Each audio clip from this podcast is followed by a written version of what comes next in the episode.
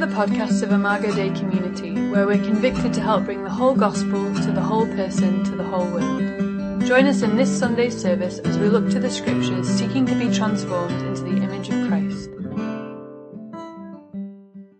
Well, good morning, Imago Dei. It's good to have you with us today. Is my mic on? Yeah? Okay, good. Uh, if you have a Bible, turn with me to Genesis chapter 3. Uh, I hope you're reading through the story with us. You're, you're going to be ahead of us, and then we're going to catch up on Sundays. And so uh, please do join us as we sort of walk through the story. And the idea here is that uh, this is the story we find ourselves in. And so when we try to interpret the world and understand our lives outside the context of God's story, many times we get very, very confused, not simply about sort of the landscape of our life, but about who God is and who we are and what the meaning of everything is kind of all about. And today we, we come to Genesis chapter 3, which introduces the conflict in the human story. When you watch the news or you suffer loss or grief, or even the reality that Martin Luther King had to have a dream because the world is not the way it's supposed to be. We find the seeds of the human struggle right here in this very chapter.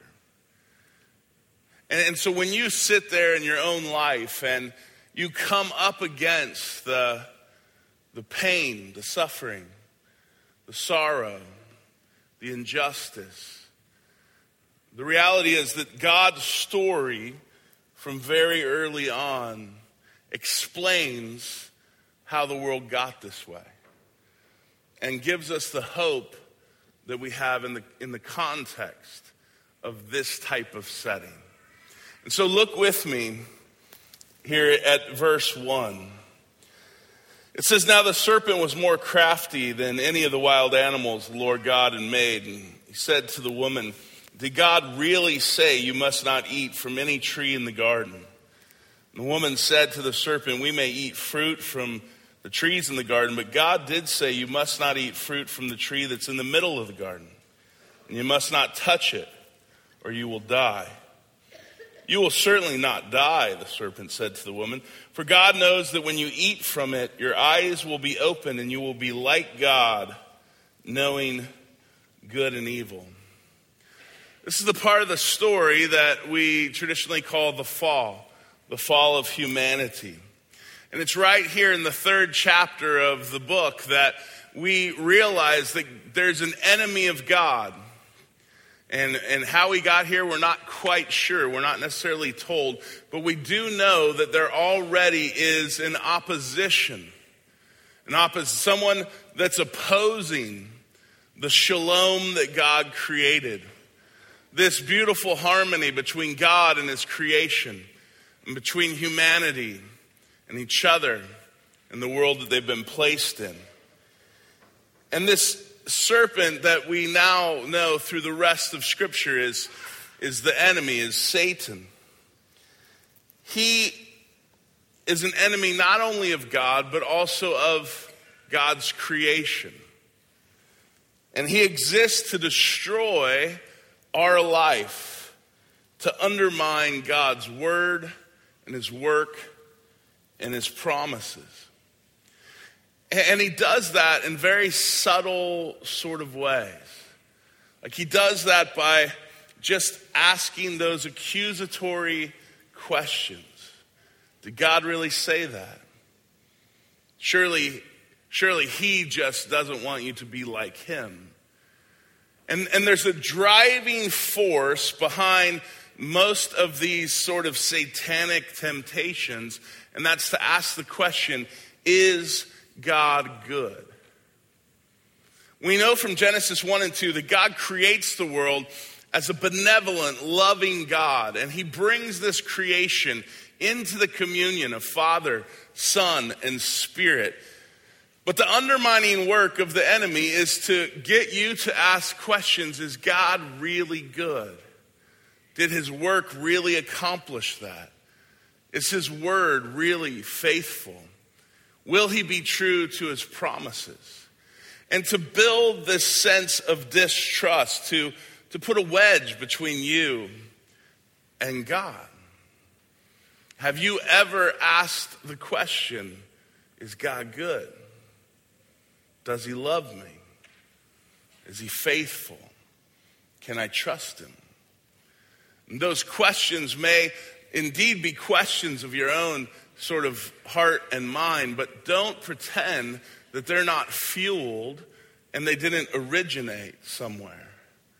And they originated in the heart and mind of the enemy, who would love nothing more than for you and for I and for all of creation to, to run, to rebel, to turn our backs on the goodness and the love and the character of God.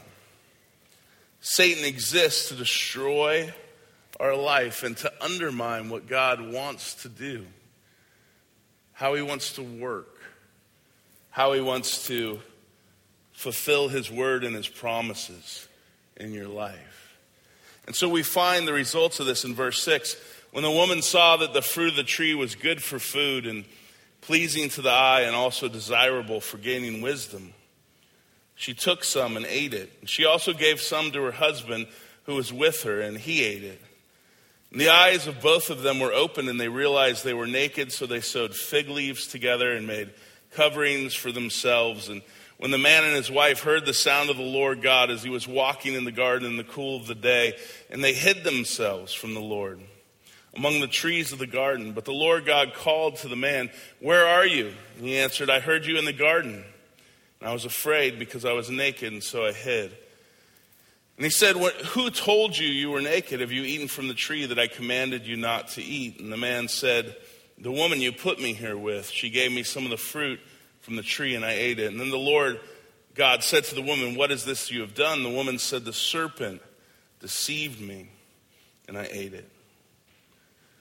The moment that um, sin enters the human heart, the self becomes the main focus, right? The minute that sin takes root in the heart of humanity, the self becomes now the focus. Where before it was God and it was the other and it was creation, now it turns inward. We turn inward and we focus on us. And you see this shifting in shame, in hiding, and in blame. The first thing that they do is they recognize that they're naked and they're very ashamed. There was an innocence in that moment that was lost. When you see a two year old kid running around naked, you think, oh, that's cute, right? There's an innocence to it. When they're 14, it's weird. and when they're an adult, it's a crime. But they had that childlike innocence about them that all of a sudden now they're aware, they're self focused, and they're full of shame. And that shame many times is appropriate. That when we rebel, when we turn our backs against God and His design, there is an appropriate sense of shame. But Satan comes along and he takes that shame and he blows it up. And he causes you to only focus on those places of your failures, of your insecurities, of the places that you're not. And that shame causes us to hide from God, to turn and to run away from Him. And hiding is, for whatever reason, it's woven into the DNA of our humanity. That when God comes to town, we don't run out to meet Him, we run away from, from this God. We're trying to hide ourselves, cover ourselves, rescue ourselves, redeem ourselves. But we know that in face to face with the God who calls to us, who comes after us, who looks for us, we are much more comfortable hiding. And how many of us are hiding today? It doesn't matter whether you've been following Jesus for a long time or or you don't even know if you believe in Jesus, there's still a very real sense that when it comes face to face with being confronted by the loving God who calls out your name, some of us are much more comfortable, most of us are much more comfortable to go and hide, to cover ourselves, figure out a way to, to, that we can present ourselves to God. But He knows. Because let's be honest, we're all, we're all naked before God. He knows everything about us. And we want to hide. And the next thing that we do is that we blame, right? I mean, it's a pretty classic statement. Adam, why'd you do this? Uh, the woman, the woman, uh, she gave me. The, you, you put her here, and she. Now, one chapter earlier, he's like, "Oh, bone of my bone and flesh of my flesh, she will be called woman," right? and now it's like, I don't know who she is. She started picking fruit and she fed it to me, and it's, and you put her here, so leave me alone. It's much like the wedding, right? At the wedding, it's, we say these vows to each other. It's like, I will never do anything to hurt you. I will, you know, look into your eyes every day with love. And, and then six months later, you're like, I don't remember what those vows were. Just, why are you doing this to me? And so we see this sense of blame, that it's blame shifting. The woman blames the serpent. Like every time it comes to our own responsibility, we want to blame other people. It's natural for us now to self justify. Because the problem with the world isn't me, it's you. The problem in this relationship isn't me, it's you. And, and very few of us, if ever, without the grace of God, will have the ability to stand before God and say, I'm the problem. I did it. It's my fault. We're much more comfortable blaming other people. And that kind of blame shifting is what creates the context for the story we find ourselves in today. We, we, we, we can evaluate other people. We can judge other people. We can decide who's right and who's wrong and who doesn't fit. And rather than looking with compassion and love towards the other, what we do is we, we find a way to use the other to justify ourselves, whether we're better than them or why it's their fault. And even as we get into conversations like conversations of color and diversity, uh, you know, our, our, our journey into this kind of reconciliation, it has nothing to do with being politically correct or any of those things. But as we have been on mission in the city, we've recognized the inequity and the injustice that exists in our very city. And also, we've recognized that in the heart of God, the church is to be a prophetic witness, a signpost to say, this is not the way it's supposed to be. But in Christ, there's neither Jew nor Greek nor male or female, that all the boundaries of so, uh, social and economic and race and gender, that we can come together as brothers and sisters under the family of the cross. But in that conversation, I want to hide. Uh, it's really, uh, as a white man, I look back at the past, I look at the oppression and the injustice, and, I, and it's horrifying. And I want to blame the past. But I also want to fix the future. And, and the deeper we get in the conversation, you realize I can't fix anything. We don't have the resources in ourselves to fix anything.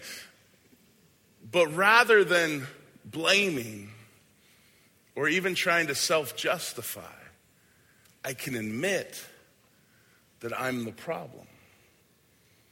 G.K. Chesterton once was asked, What is the problem with the world? And he said, I am. Right? That I'm the problem. It's my ignorance. It's my lack of concern. It's my ability to be very content in my own world of affinity and homogeneity that my ability to disregard the plight of other people is immense, it's enormous, that I'm the problem. And we can create a space to meet and recognize that we all own a piece here in what has, has happened, how it's been responded to, and what God's dream and vision is. We want to hide, and we want to blame, and we want to cover our own sense of shame. But it's in this story that we find really the seeds that have sprung up and created the world that you and I now live in. We, we're the problem. Verse 14. So the Lord God said to the serpent, Because you have done this, cursed are you above all livestock and all the wild animals, and you'll crawl on your belly and you'll eat dust all the days of your life. And I'll put enmity between you and the woman and between your offspring and hers. And he'll crush your head and you'll strike his heel. To the woman, he said, I will make your pains in childbearing very severe. With painful labor, you will give birth to children. And your desire will be for your husband, and he'll rule over you. And to Adam, he said, Because you listened to your wife and ate fruit from the tree which I commanded you not to eat from, cursed is the ground because of you, and through painful toil you will eat food from it all the days of your life. And it'll produce thorns and thistles for you, and you'll eat the plants of the field by the sweat of your brow, and you'll eat your food until you return to the ground, since from it you were taken, for dust you are, and to dust you will return. God's judgment upon sin is that life falls under a curse now. And at first glance, I think most of us would say, hey, can we just forgive and forget God? Like, why, why put it under a curse? Why would you do that? And whether most of our why questions are answered from God or not, the truth is that He is a good God, and in His grace, he has put us in a situation where we might look outside of ourselves to hope. Because if it wasn't the situation, we definitely would not ever seek God. The beauty of his creation is now scraped up and marred by sin. And as much as we look at it and think, well, it's an ethical thing, they, they didn't do what he commanded. At the, at the core of it is relational fracturing. That now, when it comes to the harmony and the shalom between God and humanity, that's been broken, that's been fractured. When God seeks you, you hide from him. There is now sin in your own heart and a deceiver who is running rampant with that. There is a relational fracturing between us and each other, between husbands and wives, between people of different races and gender and social status. And it's, it's now that self consuming inward focus that allows things like genocide and terrorism, war and violence the seeds of oppression and violence and spiritual rebellion, they're all sown right here into the fabric of the story. But they've been given birth in our own hearts and our lives in the world that we live in. That the fracturing is deep, the brokenness is extreme, but it's not just them over there, it's in us as well. That the reason these relationships have so much tension isn't just because the other person is crazy, right? It's because of you and of me. We are the problem. And trying to justify our own broken humanity is a joke. I mean, honestly. All we do is hurt other people oppress other people, try to overtake other people, because we're spending all of our energy and power and resources or lack thereof to justify ourselves.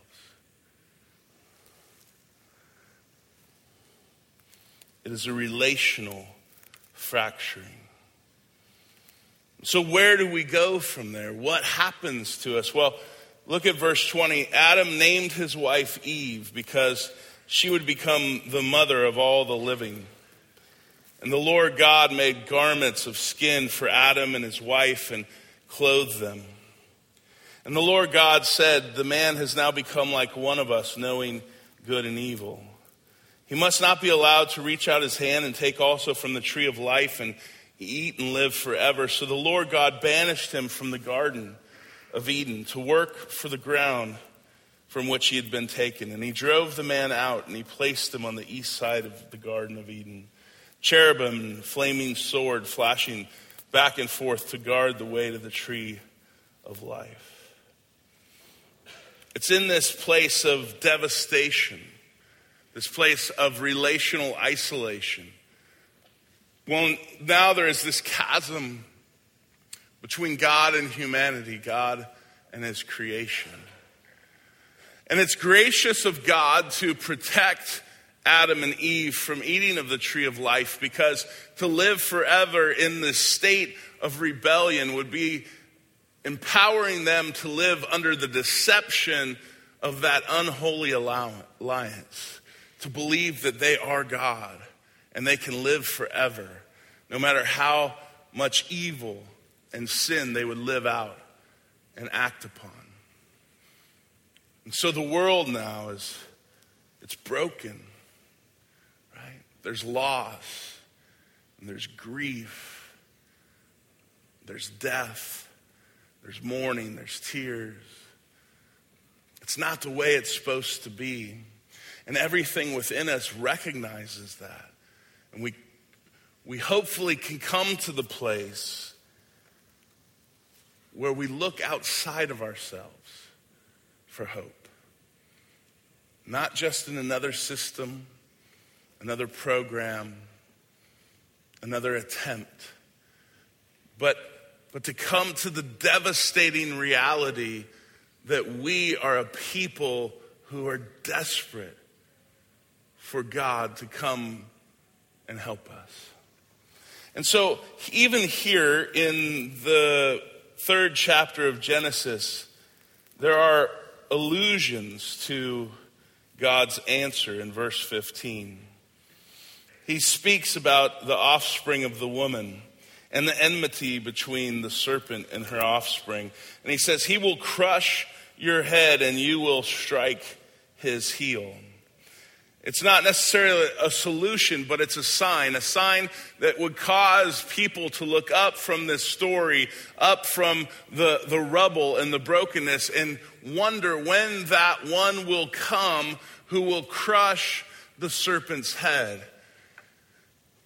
There's also this picture of sacrifice, and that God makes garments of skin to cover their shame. There is this foreshadowing, this illusion that sacrifice is made to cover the shame of sin.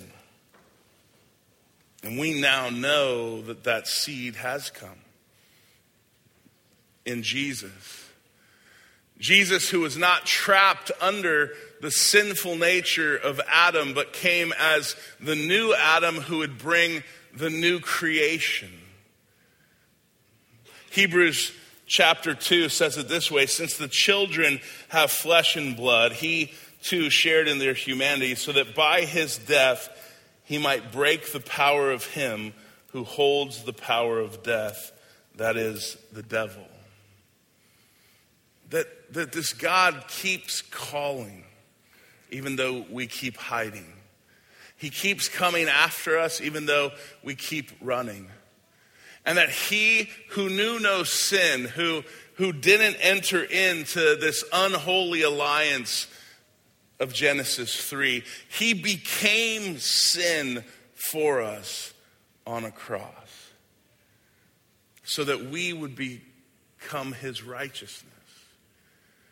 And he overcomes the grave and he ascends to heaven and he reigns as king. And this promise at the very beginning of the story that's foreshadowed here is given to us in the grace of Jesus.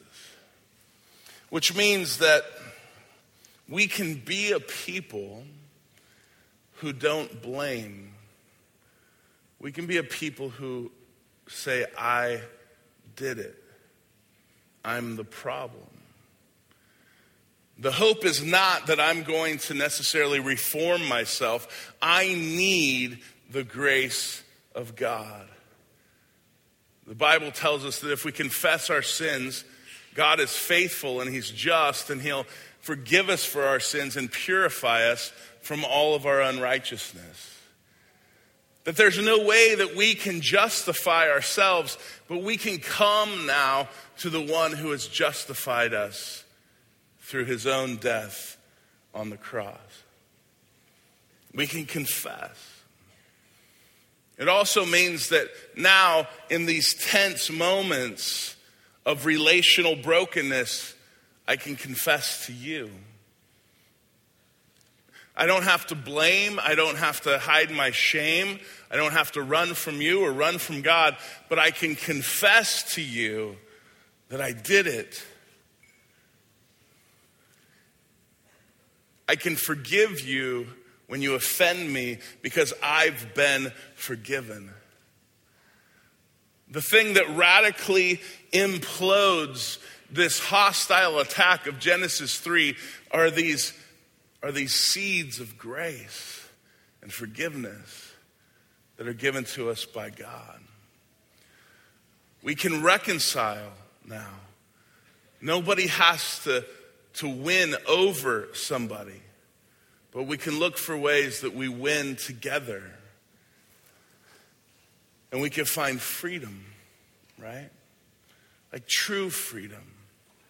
Freedom from hiding, freedom from shame, freedom, freedom from just your own insecurity, and freedom from the chains of sin. And there's a place, too, where we're free to accept the reality of humanity. We're human. You and I, we're very human. And as human beings, we hurt each other. As human beings, we think we know best, that I know better than you know. And when those tensions arise, if there's enough grace in your heart, even in those tense moments, Eric Knox and I have knocked down, drag out fights. I mean, you should see our text messages sometimes. They're amazing. But we know that tomorrow, that the gospel's what holds us together. It's humanity. I'm ignorant. He gets angry, right? It's humanity. We're people. We're people in relationship. It's a messy, messy, messy thing. But we can have grace for each other right? Because we don't live in the Darwinian world of winner take all. We live in a kingdom where the grace of God has set us free, where we've been forgiven of our sin, where, where our arms are now not trying to self protect, but they're open to embrace each other. Is it tough? Absolutely. Is it ugly at times? For, for sure. But there's hope. Right? There's hope. Not, not hope in us, but there's hope in the one who came from outside of us and entered into the darkness of our human story and redeemed it through his own death, burial, and resurrection. There's hope. And so it's okay to take a breath and go, oh, wow, I'm not perfect. And you're not perfect. And neither one of us understands everything. But we need each other. And we need to love each other. We need to be uncomfortable at times. We need to forgive at times. We need to give up power at times. And at other times, we need to, we need to step in to somebody else's pain. We need to pay attention and make space for the other at our table. The person that's not like you. And it's not just race, it's, it's disabilities and people of different economic statuses. This is humanity. And we all still bear that image of God, that dignity. And the power of the cross is that we are reconciled one to another and ultimately us to God. So we come to this table today that screams hope into Genesis 3. But it's not a hope in humanity, it's a hope in the God who didn't give up on his creation, despite the fact that we did it, that we rebelled, that we ran away. He entered into that hostile, violent creation, and he bore our sin at the violent hands of humanity, that he might bring us home to the Father through the loving embrace of Christ. It's a massively hopeful story today. And I want to invite you to this table, this table where you can quit hiding from God. God is calling you out of that hiding place to meet Him here, to lay down your shame, to be naked before Him, and to confess and own our sin together. We did it. I want to invite you to these doors for prayer. Some of you, as married couples, need to come because you live in that Adam and Eve tension of blame and shame. And God wants to heal, right? He wants to heal you through the grace of Christ.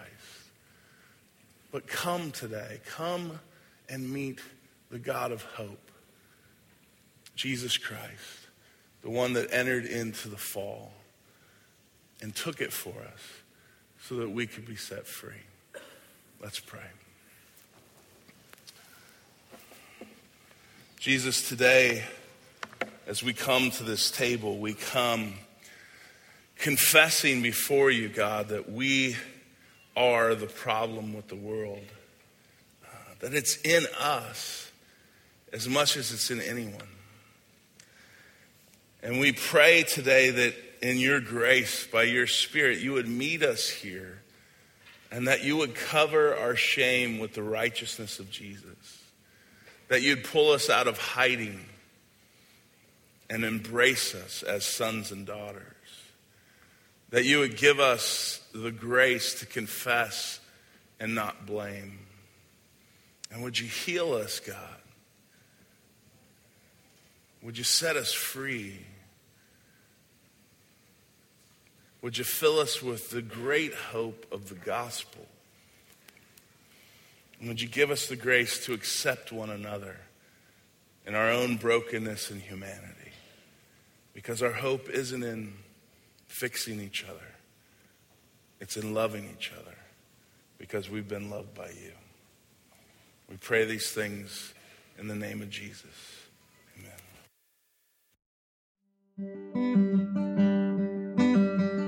We pray that God will use this message to strengthen your faith and draw you into a deeper relationship with Himself. If you are interested in hearing other sermons or want more information about the church, please visit our website at www.imagodeicommunity.com.